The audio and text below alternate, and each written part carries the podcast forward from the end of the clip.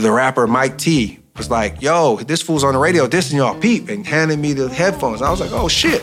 So I cut. Casual has a show. I cut and go to the radio, like, what's up? Let's get busy right now. And he's like, nah, I don't got beef with you. I got beef with Casual. But this after you done dissed us on the radio. Here it comes. Here it comes. You're listening to Fresh Era, where we tell stories of the legends from the golden era of hip hop. Each episode, we bring you stories from the pioneers themselves as we dive deep into their lives, their struggles, and what it was like to be a part of the most popular form of music before it was mainstream. I'm your host, Craig Smith. One Friday night, just before the pandemic, a coworker and I decided to attend a hip hop show. He wanted me to see a rap group that I hadn't grown up with, but he assured me it would be well worth the experience. We showed up pretty early and there weren't too many people there. But then, as we checked out the third or fourth opening act, drinking our $5 beers, something told me to turn around. That's when I saw a sea of people rocking hieroglyphics t shirts and eagerly awaiting the main act. Souls of Mischief. The group, which was a part of the larger Hieroglyphics crew, was composed of Opio, A+, Phesto, and the subject of today's story, Tajai. So if we rewind time for a minute and go back to the early 90s, hip hop was an underground force that drew a lot of attention from young people far and wide. Rap music being the soundtrack of hip hop culture, there were only a few mainstream artists to choose from, and they were either from New York or LA and dealt with adult themes while sounding like grown men. Enter Souls of Mischief. Their California roots mixed with the steez of New York youth helped put a fresh spin on what it was going to be like as a hip hop kid in the 90s. They were young, fly, conscious, and from Oakland, California. Tajai, East Oakland, California. I actually was born at Stanford Hospital. My parents met at Stanford. And while Tajai is a dynamic talent on the mic, the family business was more scholarly than musical. My father is deceased, but he was like an administrator at, at Stanford and my mom is a psychologist. Growing up with parents in the academic realm brought a unique perspective on ambition, family, and culture. This was East Oakland in the late 70s, early 80s, and the legacy of the Black Panthers' struggle for fair treatment and black power were becoming history, and many black people have become disengaged with the movement amidst ongoing oppression. As a kid, Tajai's parents made sure he saw the world through a unique lens. You know, my mom, she colored our Disney books brown you know, I didn't have TV till probably like I didn't have a color TV till sixth grade. So I mean, I was taught about my culture, but I assumed that was everybody's culture. It wasn't. I, it wasn't taught in opposition to mainstream culture. If somebody was Latin, I just thought they were beige, and if they were white, I just thought they were really light skinned black people. And, and you know, it, it wasn't. And this is post Panthers, '70s Oakland. And I mean, another thing was going to Africa at six, and the pilot's black, stewardess is black, the cabbie's black the hotel, you know, the first night we stayed at the hotel, that, that person's black. Then we're staying with some people who went to Stanford with my mom. He's a professor, black. He's got servants because he's of the ascendant class there, and they're black. You know what I mean? Like it just, it, it, it. I've never had this concept personally that there's any level or station of society that anybody can't occupy. Because I've seen all types of people occupy those stations I didn't realize that this was not normal. On top of that, he had a diverse upbringing in his family. You know, one of my grandmothers is Japanese, the other one is really fair skinned.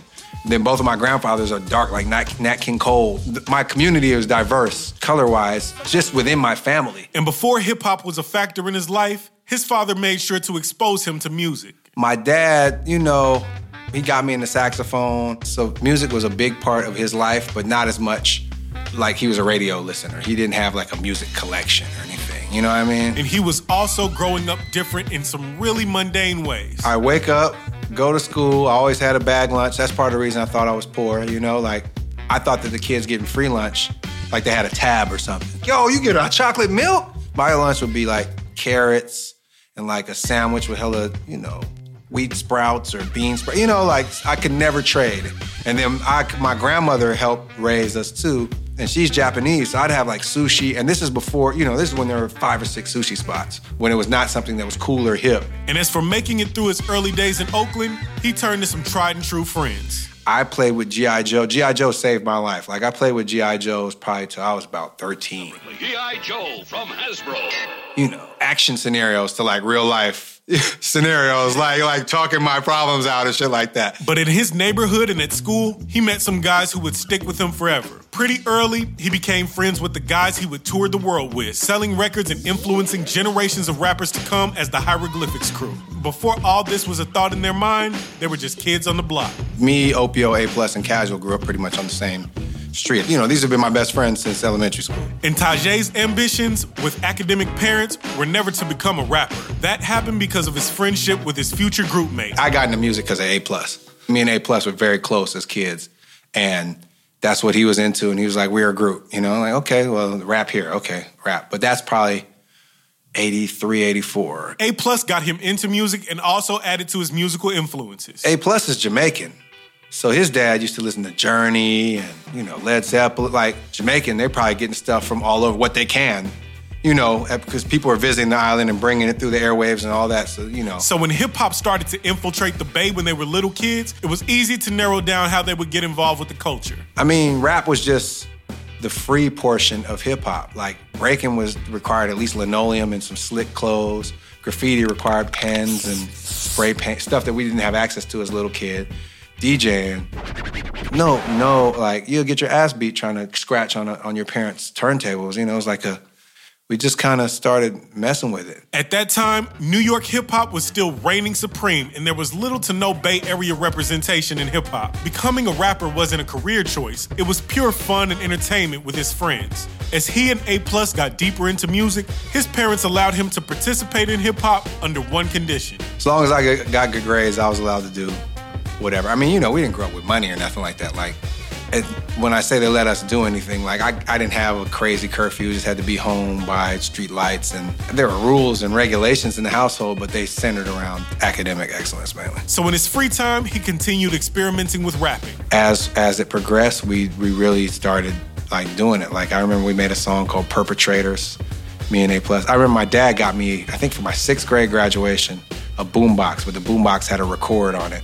So we would record the shows, the rap shows, so K-Poo, like Marcus Clemens on K-Poo and Kevy Kev on KZSU. Don't ever try and catch this crew. KZSU Stanford. We would record those shows and then we'd also like... He and A+. plus. We do this thing where he would beatbox into a bowl for re- reverb and then he'd like break it down and then I'd take the bowl and start beatboxing and he'd rap and you know, we'd switch back and forth. So we made our first little demos like that. They caught the bug and were spending as much time as they could on rap. As long as Tajai kept his grades up, he was okay to cultivate his rap style. His rap style, which was influenced by LL Cool J. They hear me, they fear me, my funky poetry. I'm improving the conditions of the rap industry. Run.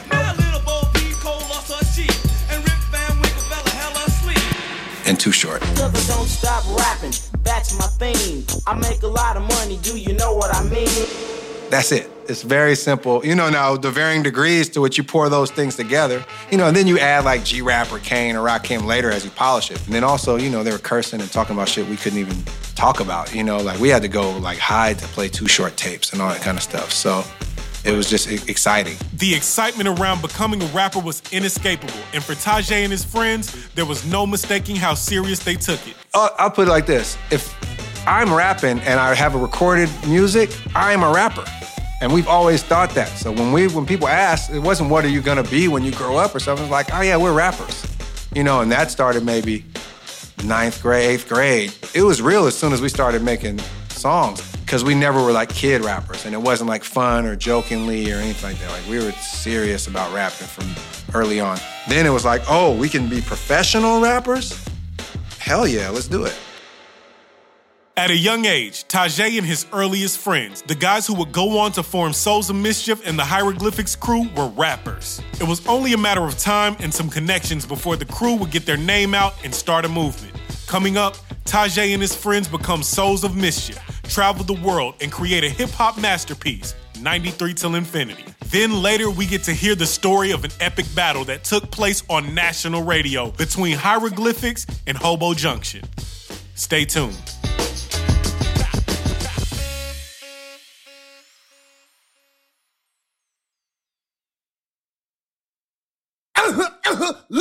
Clear my throat. I am the legendary DJ Kool, and I'm here to tell you about a new stupid fly podcast I'm on called Headspin, the classic hip hop trivia gamecast. Headspin. Come listen as two golden era gladiators compete head to head to see who will be victorious in their knowledge of completely useless hip hop trivia. Headspin. The winner will go home with cold hard cash, while the loser will be forced to spin the dreaded hip hop wheel of consequences.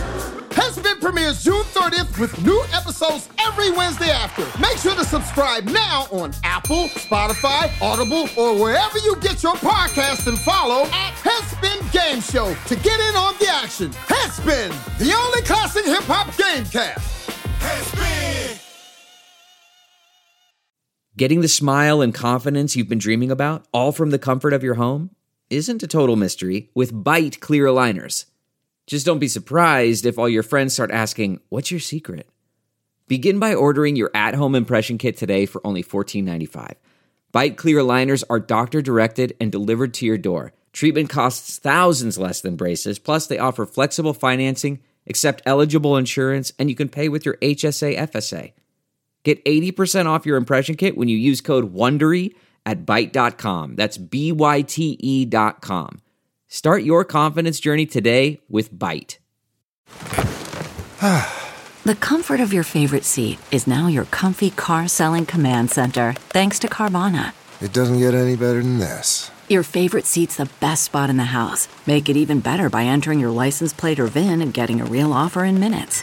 There really is no place like home. And speaking of home, Carvana will pick up your car from yours after you finalize your offer. Visit Carvana.com or download the app and sell your car from your comfy place. Tajai was still a young kid when he was exposed to the world of hip hop and decided to become a rapper. He was still very engaged academically given the influence of his parents. And at the same time, he met his future crewmates Casual and A+. And his goals in music were pretty simple at the time. I was trying to impress A plus, man. You know, like just let me be as good. Like A plus was advanced. Like he was like a man child. In Oakland at the time, there weren't too many ways to listen to new rap music. There weren't sections in the record shop dedicated to the genre. It was still fairly new. We used to call them beat tapes. We didn't know rap was called rap. We didn't know there's something called hip hop. Like for real, we was just like, oh, you got a beat tape, and it'll be like a Too Short song, and then like when I that's probably why we rap is because we were like, oh, he's from Oakland and he raps. Oh, it's not just something the New Yorkers do.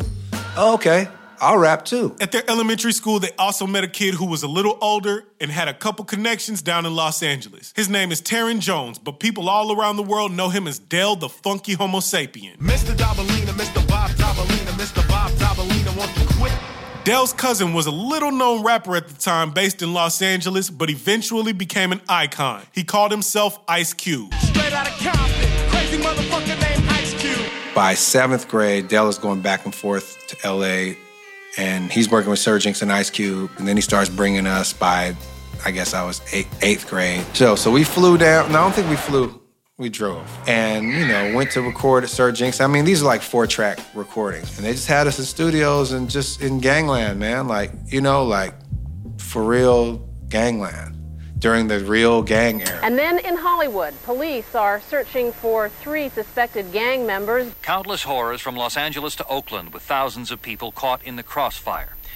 you know, Oakland, we say blood a lot because that's just like it's a old black man slang, right? Hey, blood. Hey, yo. So we had to chill that out a little bit when we were down there. And when they got back to Oakland, they had demo songs and a hunger for more. They rented studio time and purchased equipment. Their identity was steeped in hip hop and they needed a name to match. Me and A Plus were called the Syndicate first, and then we were called Rhythm, Rhythm and Excellence. I think we were Little Rascals for like 20 minutes, and then we were like Souls of Mischief.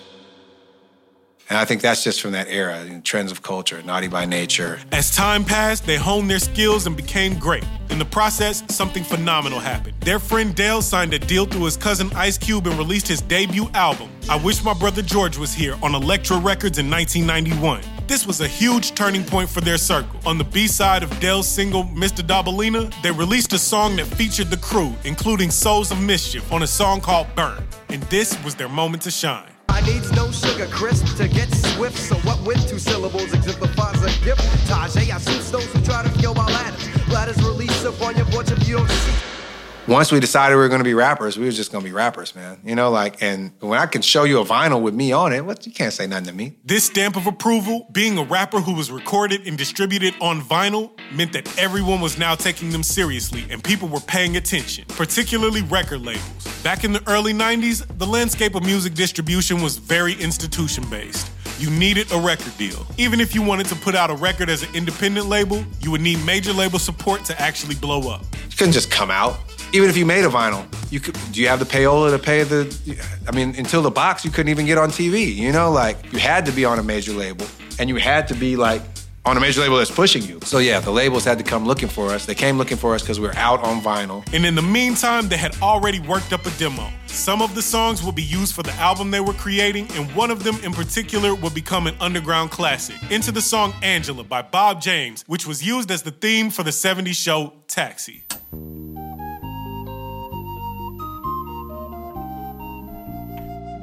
I think A Plus found that record at my mom's house. And they recorded a song called Cab Fare. Yo, the jam was fly. Yo, my, now it's over. My batch of pals cut so Tajai must catch a taxi cab. Dag now, why they leave me stuck in the late night app? Callums, not so hot that everyone should be sweating, yet nobody's smiling. Plus cruiser pilot.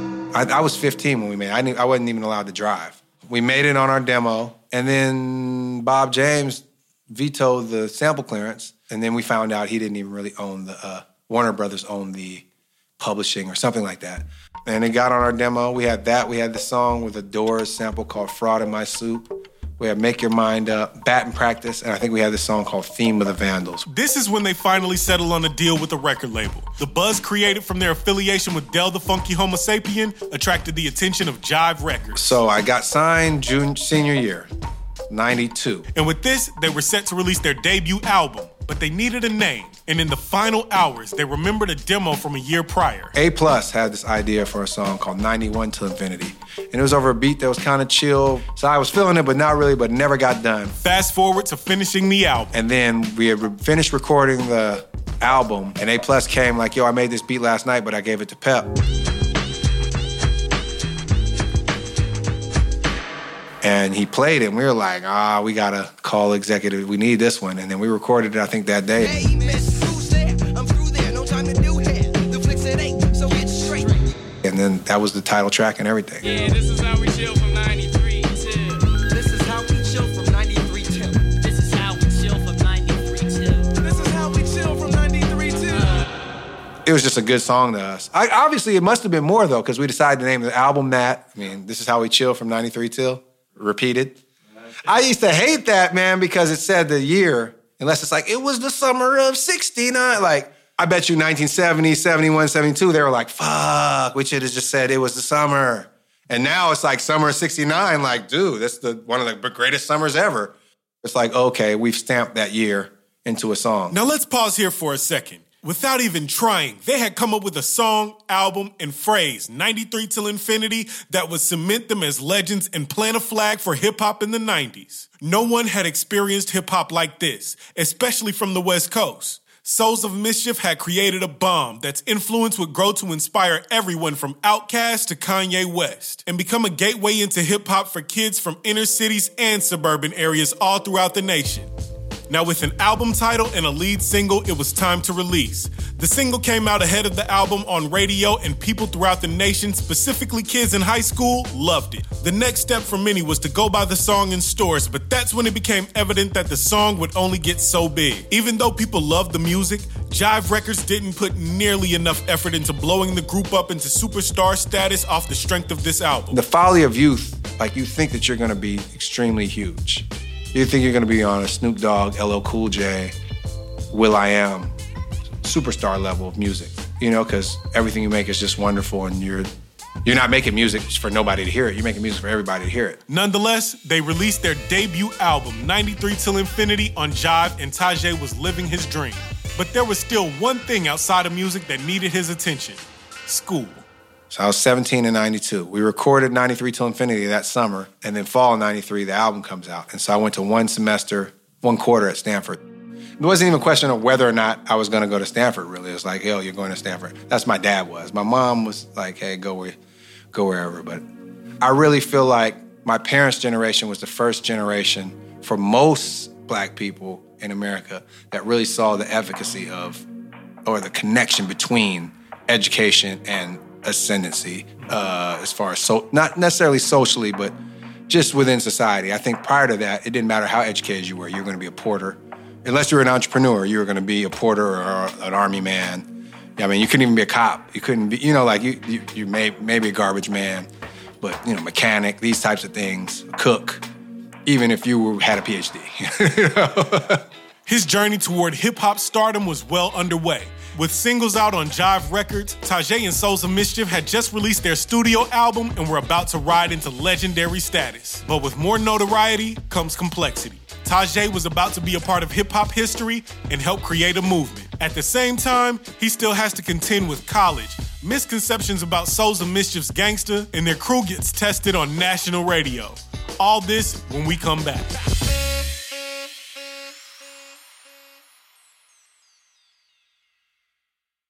Hey, Chubb Rock here. Thanks for tuning in to Fresh Era. Did you know that the guys over at Stupid Fly are doing this strictly out of love for 90s hip hop culture? They may make it sound easy, but tons of time and money was spent on creating, writing, mixing these episodes. If you like what you hear, please do me a favor. Go to stupid-fly.com and pick up some merch to show your support. Then follow them on Instagram and Facebook at Stupid Fly Media. Come and be part of our community of golden era gladiators. Once again, that's stupid-fly.com. Now head over there and treat them right.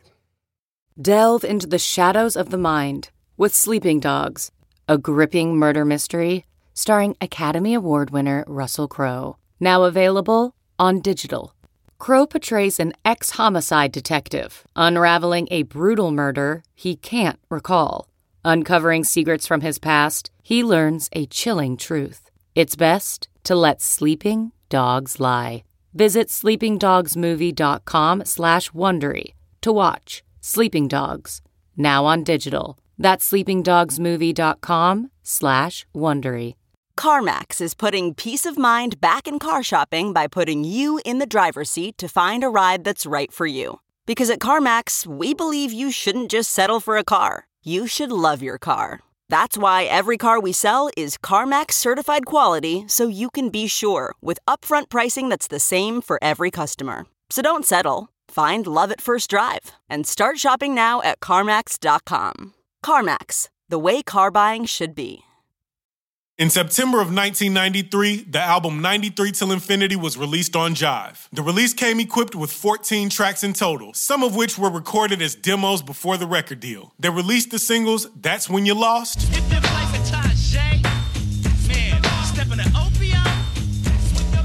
Never No More,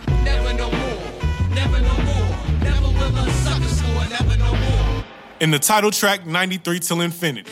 The sound hit the scene and created a sense in a lot of young people that they were rappers speaking for them. They solidified that rap wasn't just for the adults. That and these guys from the Bay were on the same frequency as New York rappers. Young, fresh, and intellectual was their calling card. This was enough to separate them from the pack and came with some unintended misconceptions. Yeah, I think it sounds like it's voices, vocal tone. When we're talking half the time, it's not like, yo, these bitches. Uh, it's like, yo, what's up, man? What, you know, I'm chilling. You know, we're from East Oakland. Been around all kind of stuff, participated in all kind of stuff. Any any extracurricular stuff I was doing was because I was not willing to make the necessary sacrifices to get the money I needed through conventional means. of course, was around all that stuff. Fools have all had their share of weapons and all that kind of stuff. I mean, we are souls of mischief. We weren't running around with bats and spiked bats, and, you know, penny rolls and all that kind of shit. But when it got to guns and selling like big dope and all that, like, were we to participate, we would learn soon that we were not of that. Nevertheless, Souls of Mischief was still ready for whatever, and this was especially tested on tour. They had the good fortune, after the album came out, to tour with some hip hop icons. First tour we went on was uh, De La uh, award tour. You know, the De La tribe and us. And I guess Alcoholics was an alternate on certain shows. And going on tour with these guys made a lot of sense in a lot of ways. You know what I mean? Though, like, okay, we like the fly shit and the women and all that kind of stuff, but also we got this sort of boho, weird kind of style and all that. I think we're somewhere between Black Sheep and Tribe. So to be on tour with De La and Tribe as our first thing, and them ask, asking for us to be on tour, I mean, it was the best experience. And them dudes are consummate professionals. They really set the tone for how tours get done. Touring with the likes of De La Soul and a tribe called Quest set them up to become great on the road. They were pros, you know, the sound was straight, they got there on time, and they they they expected that of us and treated us in that manner. And the vibe behind the scenes was accompanied with the good times on stage. We had this show in San Jose, and because we were in the Bay, I think, uh, De La and Tribe were like, yo, let's just go song for song. And so we just did a round robin. And I think that was some of the greatest shit I've ever experienced. De La Soul would come out. Mirror, mirror on the wall. Tell me, mirror, what is wrong? Then try.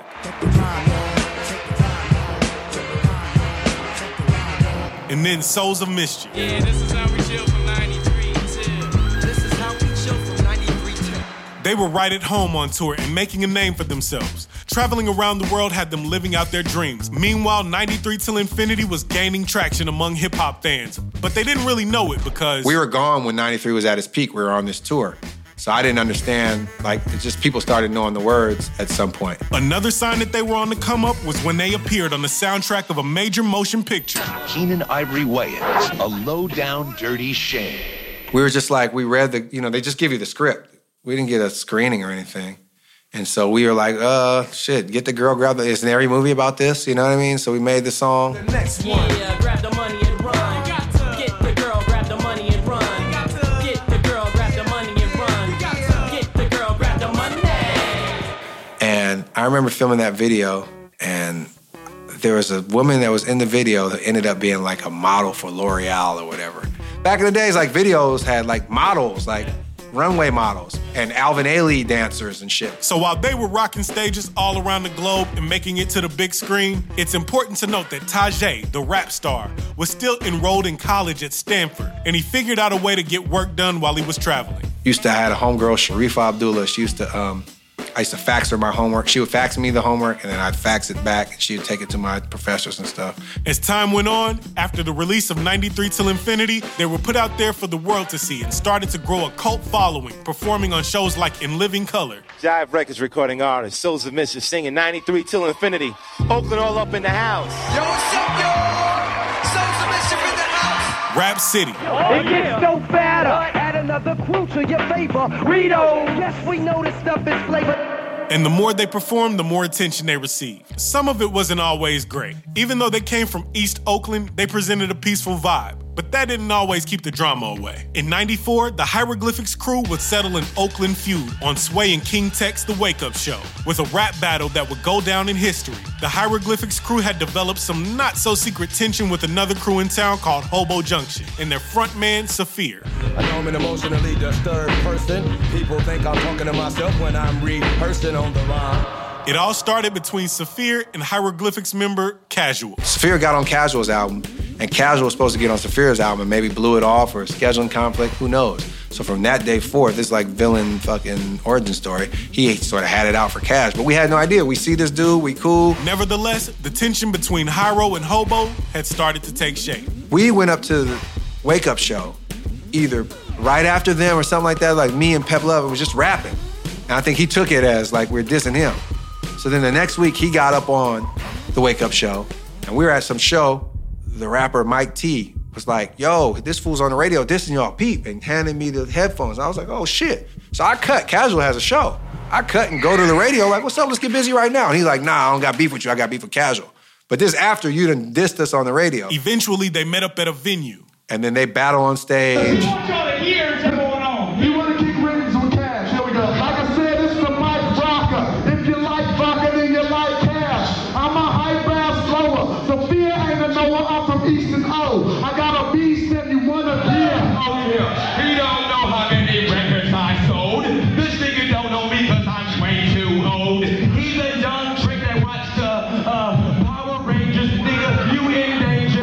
You in danger. And you know, it's inconclusive. You know, So they came up with a plan to settle the score. So then Saafir was like, yo, we gonna battle next week on the Wake Up Show. And I think he had already talked to Sway about it beforehand, you know.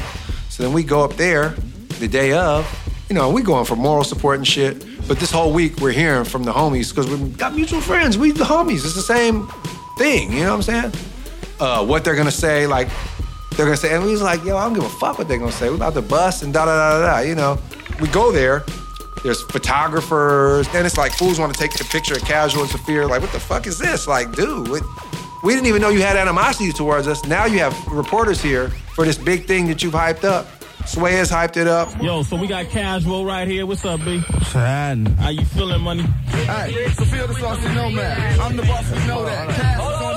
Let you know. No, I'm not waking up. Cause them C's are getting eaten up. And niggas wanna get beaten up. And, nigga, did your mama tell you that you was my son? When I'm done, your ass will run like a stocking, nigga. You a carbon copy. You started sloppy. So all these fools we hear, and, and, you know, and then the rest of them is just like their homies and shit. Y'all all got animosity. Y'all all went home and wrote raps about niggas. Tajai, I'm a ragdoll your ass like a red nose pit. Mixed with sense. Who riders king sign Mr. Tay. Hobo Junction representing anyway. Crack the pavement, but don't CA. It's- I've had hella battles where I came off hella tighter off the t- top. But uh, how you battle your homie in a non-playful way. So I'm up here angry. You's a bitch. Always talking about that shit. You from Fresno. Hollin' about West Side, oh. You not from Tufo. Don't nobody from West Side know who you are. My name is Tajai, and I am a star. I mean, it could have went on forever. Also, it was on the radio, so we're trying not to curse. Like it was, it was not ideal. But I think in the end, it goes down in the history as one of these legendary things. Like I listen to it personally and be like, ah, man, I was just mad. And as they went on, the challenges when it came to defending themselves didn't stop. In Oakland or on the road. I mean, we've had fights. I don't remember who we fought. Uh, you know what I mean? No, but like, if it's four of us or there's ten of us, and we're men from East Oakland who grew up in the worst era of the most dangerous era of East Oakland.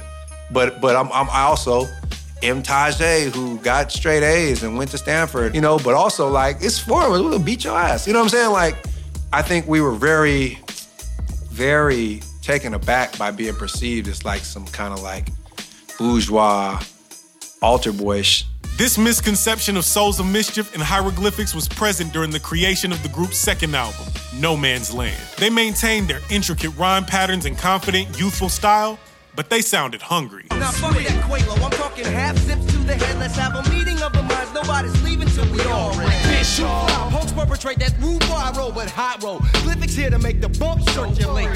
Souls of mischief, man. You know we coming for you. part of the harder edge of No Man's Land or the perceived harder edge of No Man's Land is like, hey, bro, it's almost like how De La Soul is Dead record was. Like, yo, we'll beat you up. Like, we're three big dudes. Like, and we're from Oakland, so it's like, yo, like, this dude right here, we'll kill you. You know what I'm saying? Though, I, you know, like, like he and he's right here. You know what I'm saying? Me, I don't even have to because he wants to. And the complexity of his upbringing and the different worlds in which he belonged will remain as he continued his education at Stanford. When touring the world rapping took a pause, he was right back to school, where he was one of a few notable people. I went to school with Tiger Woods and Fred Savage, and I was just as cool as them motherfuckers. You know what I'm saying though, or or cooler. You know, and I used to get like I used to party at school, but it was Stanford. Like, how hard you gonna party at a school full of nerds? You know. You know what I mean? No, like everybody was this. There's no mediocre students there. Everybody was the top student where they were. So Eventually, Tajai graduated Stanford with a bachelor's in anthropology, and with two albums out on Jive Records, Tajai and Souls of Mischief reached a crossroads in the music industry that would define their careers for decades to come. After being released from Jive, they decided to continue touring and releasing music independently under Hiero's label, Hieroglyphics Emporium Recordings. This set the tone for a lot of independent artists throughout the nation and made a big impact in Oakland's rap scene. More than that, their presence as a crew is still felt to this day. no Hiero, no Eminem. You know what I'm saying though? Like no no no Souls of Mischief, no OutKast. But all but then as you keep rolling, the, no OutKast, no hella shit, no Eminem, no hella shit. It's it's like a exponential growth.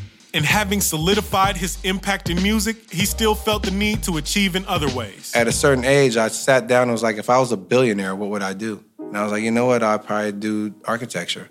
And so then I started thinking about it more and more.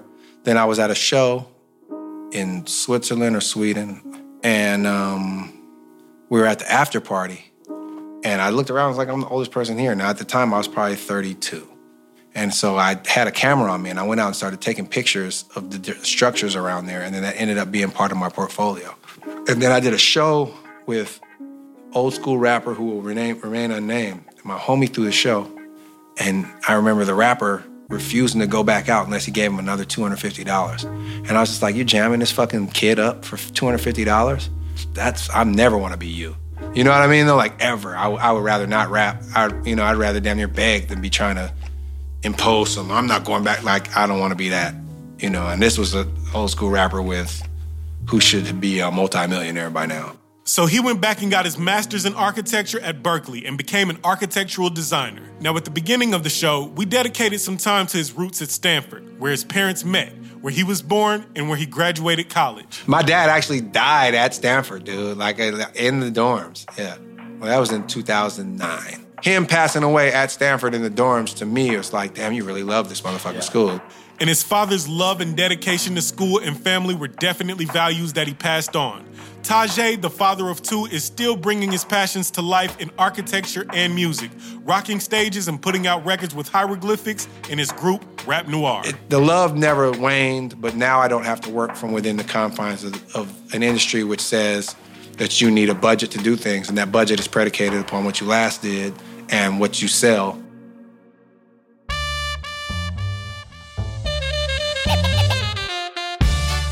Fresh Era is a Stupid Fly production, written and edited by me, Craig Smith, and made perfect by the phenomenal DJ Cheap Shot. Chris Barnett got the juice now. Sean Berman is our mix engineer. Music by The Math Club. Art design by Michael Bonanno. Be sure to leave us a review on Apple Podcasts, Google Podcasts, or however you listen to the show. You can find us on social media at Fresh Era Podcast and at Stupid Fly Media. And all of our day ones can go buy some Stupid Fly merchandise at stupid-fly.com. And while you're at it, be sure to check out our game show, Headspin, the world's first golden era hip hop trivia game cast. As always, we'll see you on the next episode of Fresh Era.